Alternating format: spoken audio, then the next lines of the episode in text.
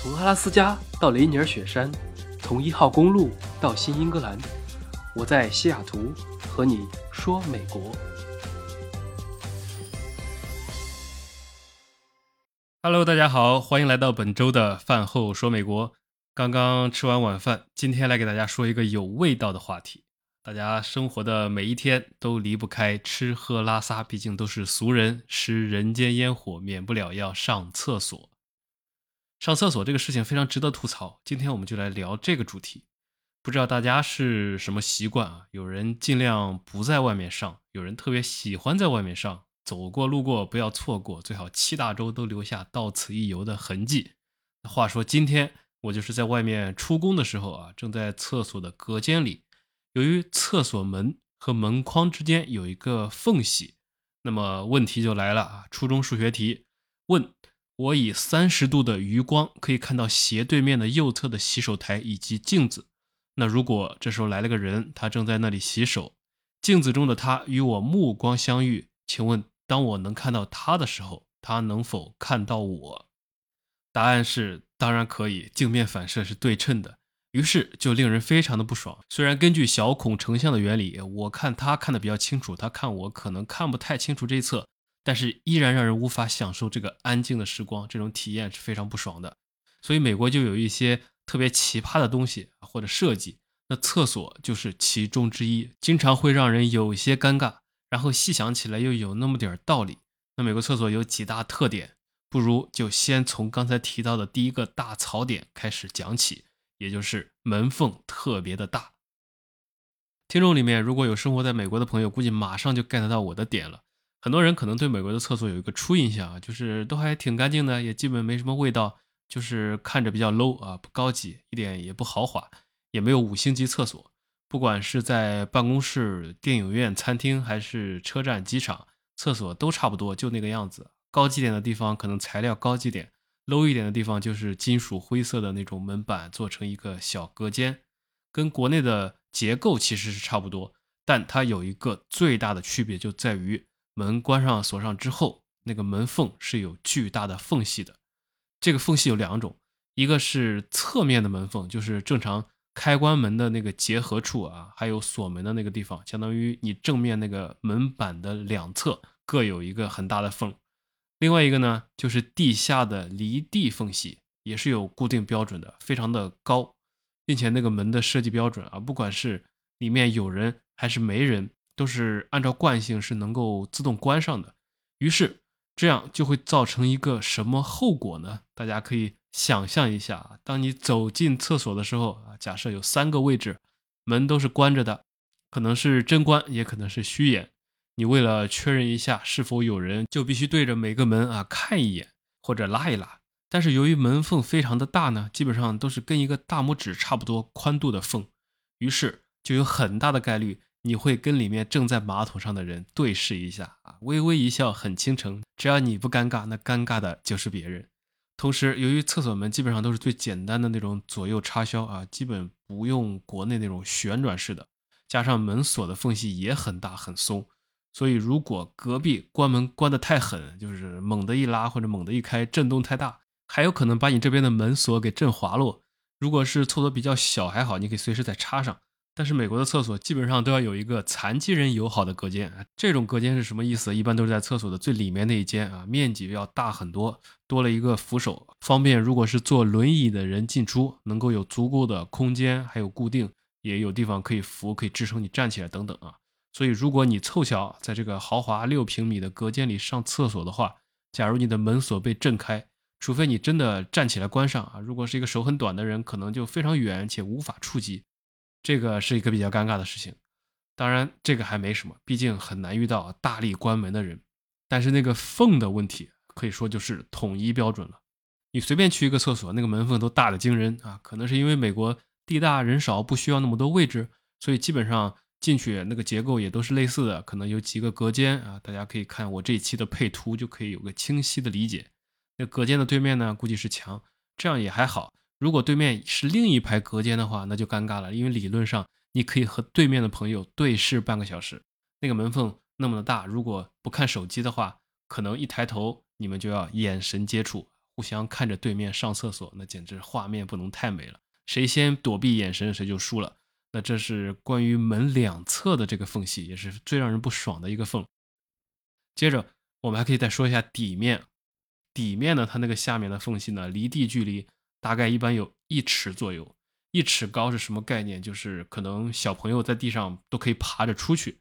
刚来美国的时候，我去学校上课，教学楼里、图书馆里啊、健身房里，厕所都非常的多。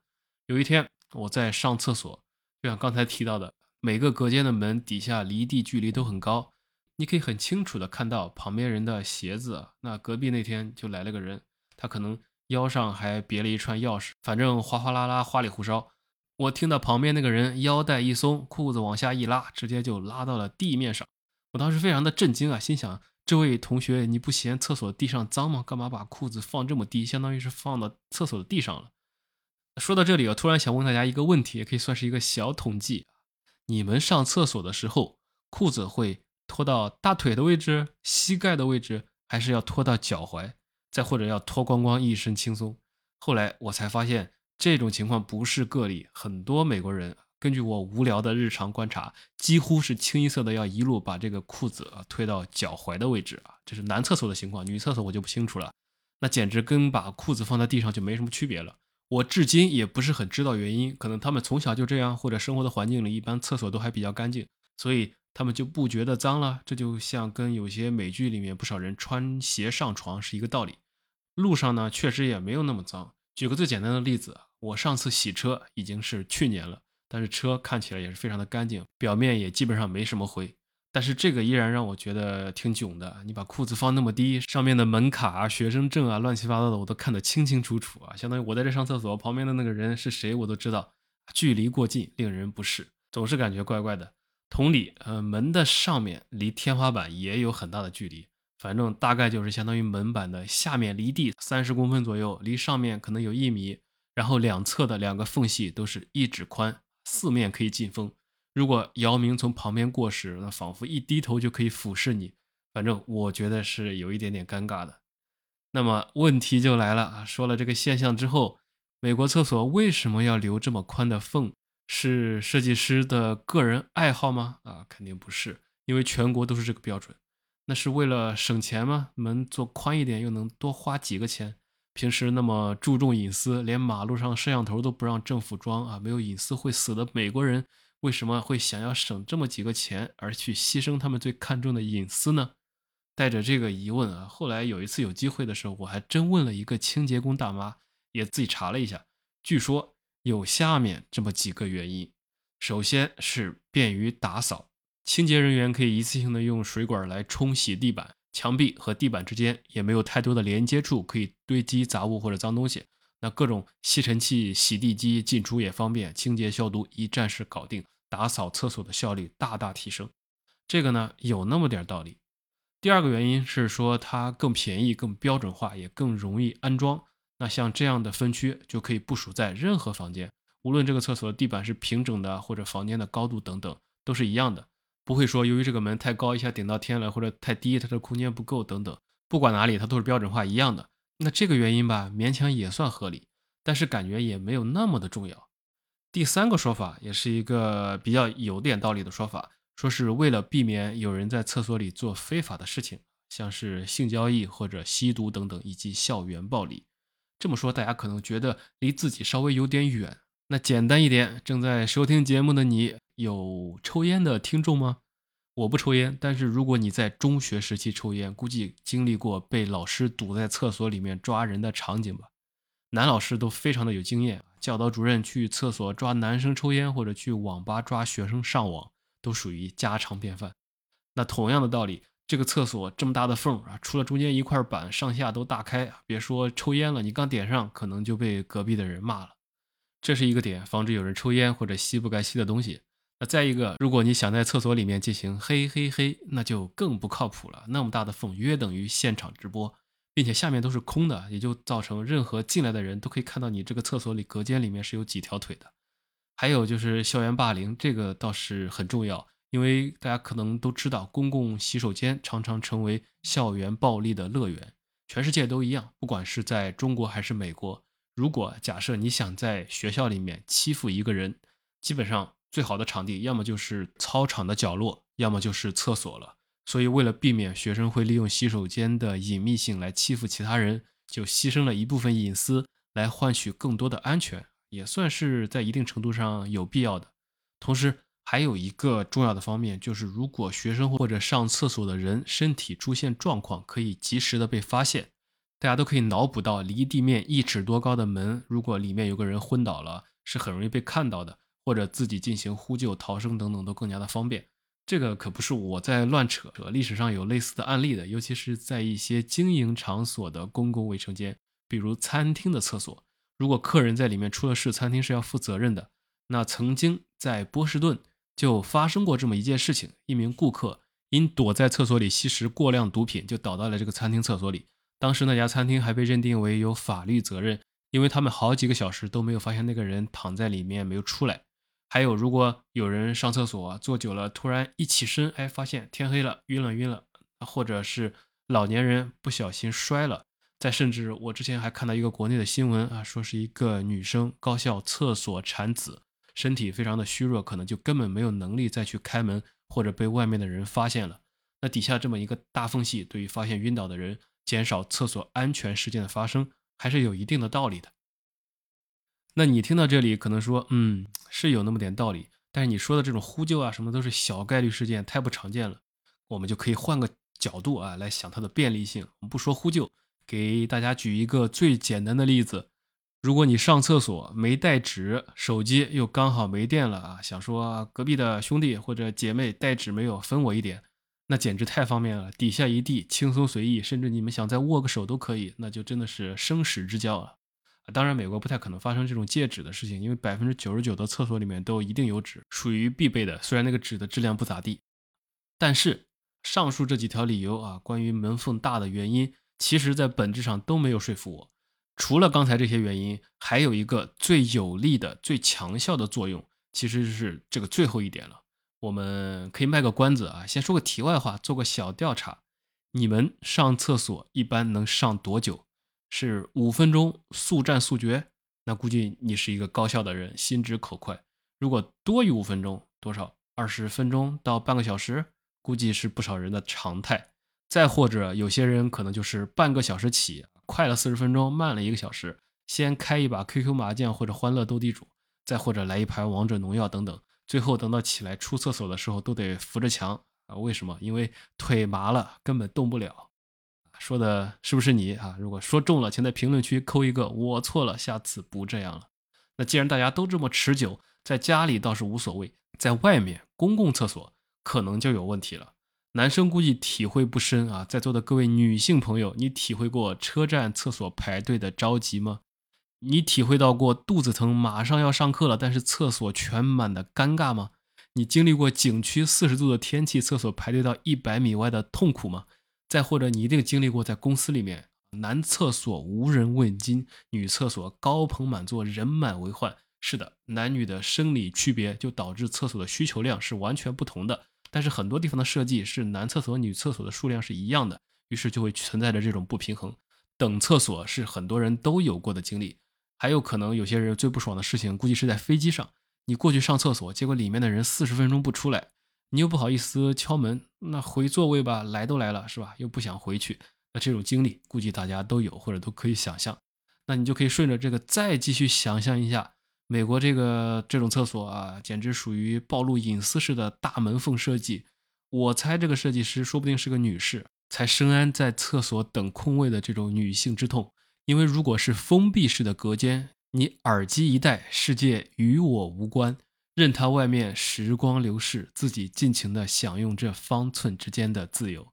但是，如果你的隔间是这种大门缝设计，每来一个拉你门的人，你们可能都会有对视一下，就不停的有来自门外的陌生的尴尬而又不失礼貌的微笑，那怕是让人什么心思都没有了，只想赶紧提裤子。这种感觉就像是门外不定时的有个摄像头在监视你，在扫描你上厕所一样，这谁能顶得住呢？再或者想象一下，当你在脱掉裤子打算 一泻千里的时候，抬头撞进陌生人的眼眸中，那绝对是放屁都不敢放大声啊，只想赶紧结束战斗，速战速决，能减少一点在马桶上的时间就减少一点。所以，美国厕所也是大家锻炼心理素质的好地方。鲁迅说过：“真的勇士敢于直面惨淡的人生，敢于正视淋漓的鲜血。”这个倒没什么勇的。要我说，真的勇士要敢于扛得住透过门缝的注目，也要击得退门外无声的催促。敌不动，我不动，任他外面雨打风吹，我自岿然不动。这就是上厕所最高的境界。所以，这种带缝的这种隔板也让美国的公厕使用效率得到大幅提升。那焦虑的眼神总会刚好的出现，提醒着那些占着茅坑不拉屎的朋友们速度加快，速度加快。这个理由啊，我倒是觉得非常的靠谱啊，也很有效。不知道大家怎么样？反正自从去了这种厕所，我的脚就再也没麻过了，一口气上五楼不费劲。也正是由于这种设计，我个人不是很喜欢在外面上厕所，能不在外面都尽量回家。所以外面公共厕所的使用效率一下就上去了，有效的缓解了排队问题。当然，这些是最常见的厕所的样式，可能占了美国这种市面上百分之九十以上，但也不全是这样。有些非常高档的地方，一般门缝会比较小，但是门下的缝隙倒是普遍都比较高。另外，还有一些是单间性质的，就是一个房间里面就一个位置。那这种就比较友好了，你把外面那个门整个关上以后，里面你就可以慢慢的享用了。所以这些是关于厕所我最大的一个吐槽点。此外，说起厕所的话题啊，美国厕所这边还有几大特点，也可以再顺带着扯一下。第一个，可能有些人不知道，我猜大家都肯定会蹲下吧？啊，是的，就是你能想到的那个蹲下的姿势，俗称亚洲蹲。美国人特别奇怪，他们不会蹲，或者就算能蹲一下，他坚持不了多久。你让他蹲个十分钟，那基本上属于难上加难。是生理结构的原因吗？啊，我也不清楚。就是你看，美国人如果要低下身子去够一个东西的时候，他们喜欢要么跪，要么坐，要么就趴下了，不太会蹲。所以，如果你是一个热爱观察生活的人，就会发现一些特别无聊的新闻，比如说啊，有个人憋不住了，或者说。某个流浪汉吧，啊，他当街上厕所。如果是发生在中国的事情，那这个人可能就是找个角落里面赶紧往那一蹲啊，上完就跑了。如果是美国的，大家去搜，例如搜旧金山的流浪汉马路上上厕所，你就会发现他们那个图片啊，他们人是站着的，身体前倾，然后腰弓着，膝盖半弯曲，看起来就非常不太聪明的样子。为什么呢？就是因为他们不会蹲。离开了马桶就不会上厕所了，所以能蹲着上厕所其实是亚洲人的一项绝技，很多外国人是不会的，没有这项技能，是不是奇怪的知识又增加了？所以美国厕所有另外一个大特点，就是都是马桶，没有蹲坑，即使是户外的那种移动厕所，相当于是半个旱厕了，也是马桶，就底下会有一个大洞。那可能他们从上辈子就不知道厕所还是可以蹲的，所以才不会蹲着上厕所，这是其一。另一个特点是，所有正常的厕所都有厕纸和马桶垫纸，所以如果你去搜一个话题啊，也是网上挺经常有人谈的一个话题，叫做“回国后最常忘记的事情是什么”，排名前三的一定有一条就是忘带纸。当然这个也过时了，因为现在国内很多的商场写字楼里也都是这样的，配备非常的齐全。你可以看到这个厕所里面，假如说六个位置，左边这三个上面画的是马桶，后右边三个上面画的是蹲的。纸巾等各种用品也配备齐全，任你自己选。所以我觉得国内的好厕所是可以吊打美国的好厕所的，相当的高级。但是国内烂一点的厕所就比美国的烂厕所就要差不少。基本上很多东西也都有普遍这个现象，就是美国的中位数高，国内属于两头大，就是好的特别好，差的特别差。美国就是属于没有什么特别好的，也没有什么特别坏的，喜欢标准化，都是那个鬼样子。对了，还有就是关于马桶的那个垫纸啊。再做一个统计，就是你打开那个垫纸啊，就是用来敷到马桶圈上面的，中间不是有个环形吗？然后里面有一块多的纸会垂下去，对吧？啊，像个舌头一样那个纸，那垂下去的这块儿，你是把它放在前面，还是把它放在后面呢？正确的做法是放在前面，一方面铺在前面可以防止女巫之吻啊，并减少反射这种弹射到自己身上。女巫之吻是什么意思？大家可以自行百度。另外，它的这种设计最大的目的是让你冲水的时候能够自动把这个马桶圈上的纸带走，并且它两面的光滑度其实是不一样的。这样铺是更容易贴在马桶上，而不是贴到你的大腿上，防止一站起来带掉了。我估计肯定有很多人是按照相反的方向来铺的。如果你一直用错了，并且对此表示怀疑，可以自行搜索各大厂家的使用说明。此外，这边还有最后一个特点吧，就是美国的多数厕所里面是没有垃圾桶的，多数都没有。可能女厕所会有一个那种丢女性卫生用品的袋子，但是那种丢厕纸的垃圾桶是几乎没有的，因为默认都是把纸丢到马桶里直接冲掉。市面上用的厕纸也都是那种可以溶解于水的，加上公厕的冲水力相当的强，所以都是冲走。这个跟日本有点像啊，大家如果去成田机场或者羽田机场的时候，可能都会注意到厕所里一般都会有这个提示，叫做“请将用完的纸直接丢入马桶中”啊，日文、英语、中文都有。这个也是因为各国的国情不同啊，并不是说谁更先进，因为习惯不一样。国内我们大部分人上厕所用的都是那种独立小包装的纸或者自己带的纸。这种纸在生产过程中加了一种强化剂，就是能让你在遇水的时候变湿的时候不那么容易破掉或者说掉絮，会有更加的韧性。但是它也有弊端，就是如果把它全部很多丢在马桶里的时候，也很难溶掉，很难被冲掉。加上国内的厕所管道没有美国那么粗，所以我们从小就被教育说卫生纸不能丢进马桶里面会堵啊，这个是合理的。而在美国呢又不一样了，美国的儿童读物里，比如说。会有一幅画配着文字，说一头小狮子在马桶上上完厕所。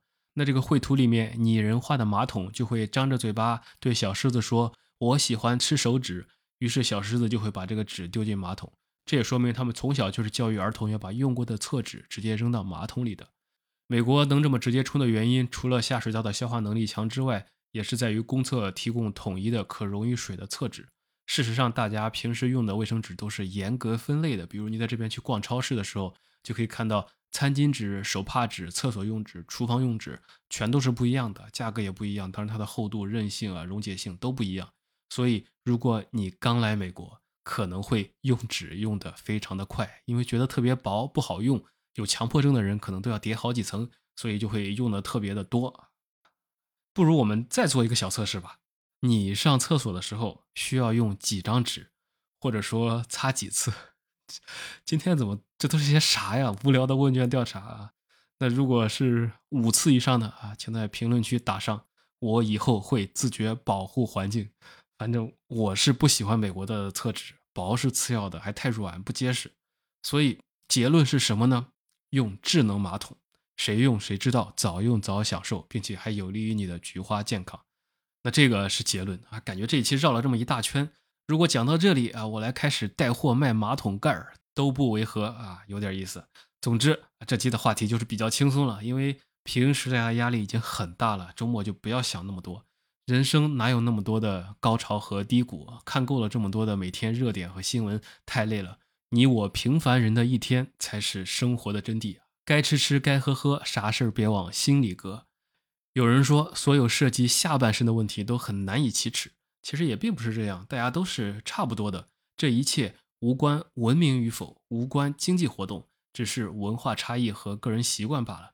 中国人用心相印，用维达；美国人用薄薄的纸；日本人热衷于用水；古人用厕筹啊，厕筹是什么东西啊？俗称一个竹片儿啊，大家可以想象一下，哎，那个东西还是很方便的。印度人还用左手蘸水呢，这个才真的是没有什么你对我对你好我好的了。总之，怎么爽怎么来，这个才是我们在忙碌的生活中需要有的态度。那这些就是今天的话题，大家是不是发现我经常会讲到一些特别独特角度的话题？那的确如此，毕竟生活中不缺少无聊，只是缺少发现无聊的眼睛。最后，祝大家整个周末一路通畅，尽享丝滑，挥一挥衣袖，不溅起一点水花。如果你喜欢我的节目，不要忘了点赞、评论、转发。然后说美国，我们下期再见。